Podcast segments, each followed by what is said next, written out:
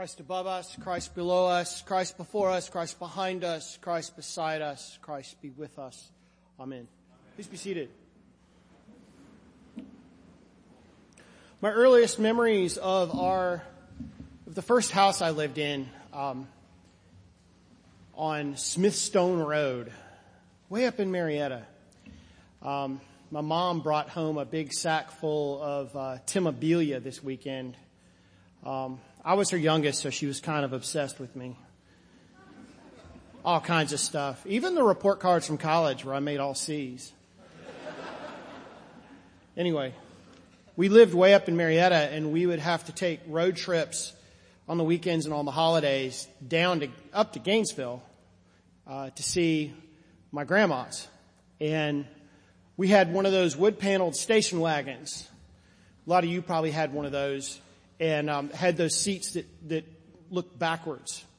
And I really liked those seats because I got I got to be um, to rule those seats because they made everyone else car sick but me. And we didn't have a DVD player in the car. We didn't have we didn't even have an eight track player in the car. And I think it, it, on the first car we had, it was just AM radio.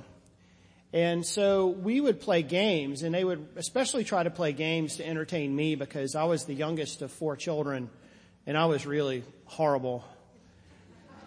And so we would play, uh, sing camp songs and church songs and, and, and I learned how to play poker by playing license plate poker with my brother. And, but our favorite game was one that my dad learned from uh, making long trips uh, as a pilot, sitting in the cockpit. A couple of his buddies, they would do these minute mysteries, and you would lay the mystery out, and then you could solve it by asking yes or no questions.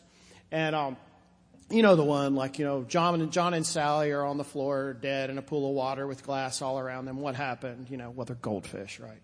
Um, sorry. My favorite one was. Uh, Truck driver Bob is going the wrong day, way down a one-way street. He passes by Officer Kathy, a policewoman, and she says, hello Bob, nice morning, but she does not stop him. Why? Bob's walking. Yeah. And so the answers to all of these riddles came by thinking a little differently, by reframing the problem, by thinking outside of the box, or maybe even just getting rid of the box altogether.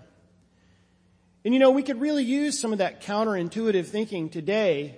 Um, Richard Rohr, a, a, Franciscan monk and a theological writer that I like a lot, he says that the Beatitudes, the, the, the words, the poetry that Jesus lays on us today offer us a counterintuitive spirituality.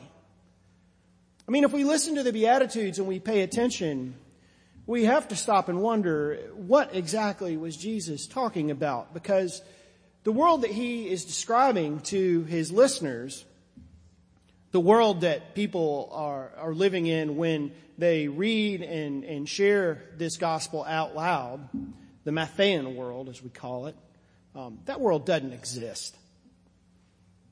The temple, the center of the known universe for Jewish people, was razed by Emperor Vespasian.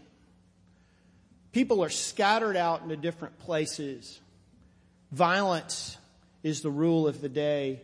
In all of the external signs that had brought them security had nearly been wiped off the face of the earth by the Romans. So when people heard these beatitudes from Jesus or uh, from the Matthean community, they had to have said, really? Where was God when the Romans did all of this horrible stuff to us? Really, I'm supposed to feel blessed right now. Well, I think that runs true for us too, though.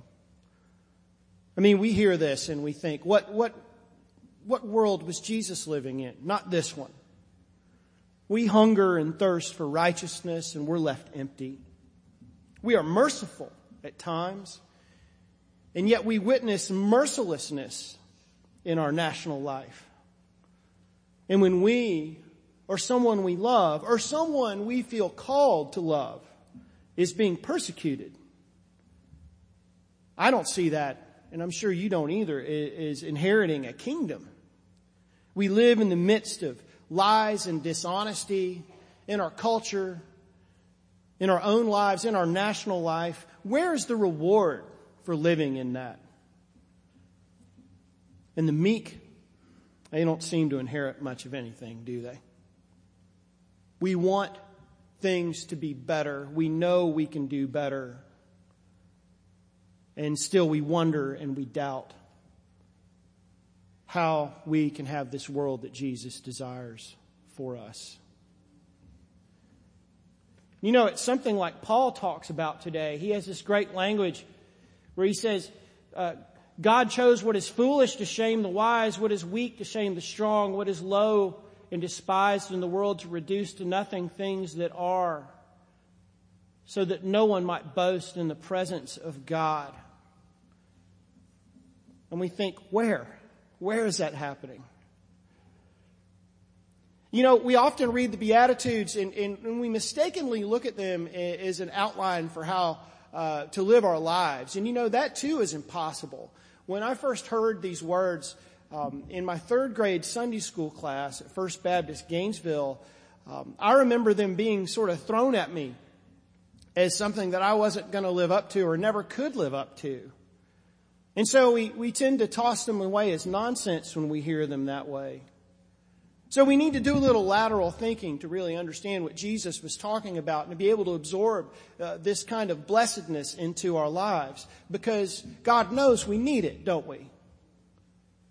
Richard Rohr uh, says that these words are about incorporating in the inevitable disorder that ha- happens from living life. He says, we win by losing, we find comfort by mourning, we find blessing by being reviled. We live in a way that even a blessing can be found in the hardest of times. So these words call us to a new way of living. Yet unlike the minute mysteries of my childhood, they don't have an easy lateral thinking kind of answer. The blessedness that Jesus describes, the world that he orients us towards, is, is the real world, he's telling us. It's, it's a real world not ruled by our cynicism or our anger. And it's a world that we have to be willing to enter into as followers of Christ. We have to volunteer for this life. It doesn't just happen.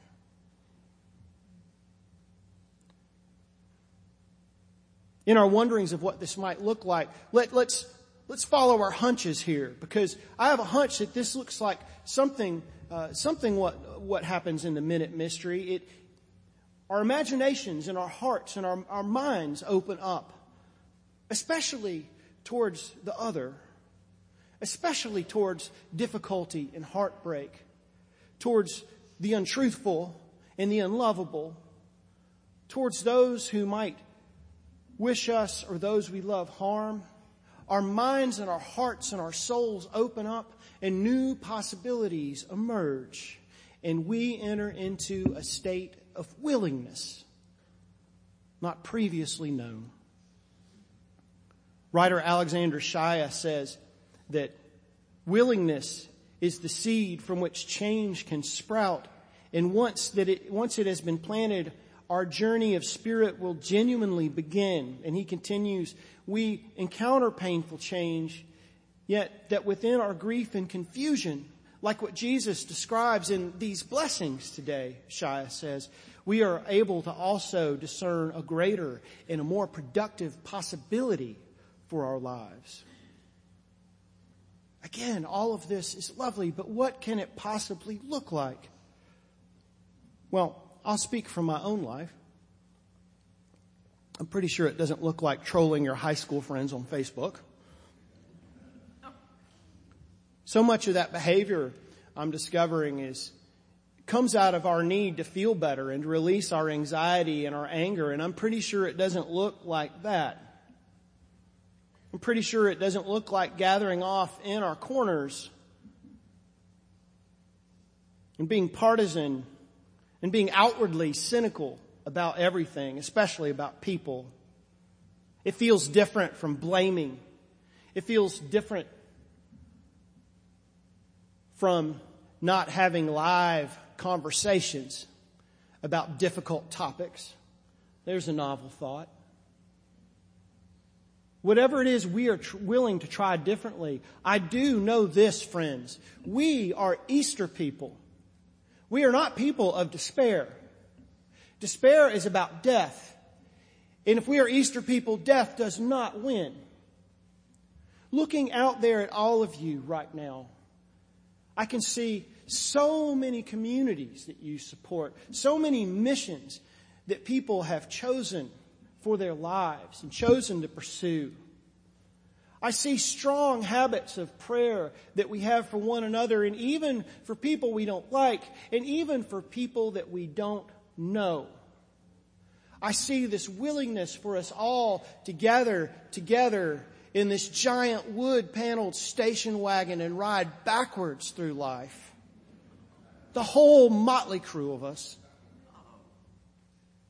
I see that going on this journey, what this will have to look like is about the church and about being the church.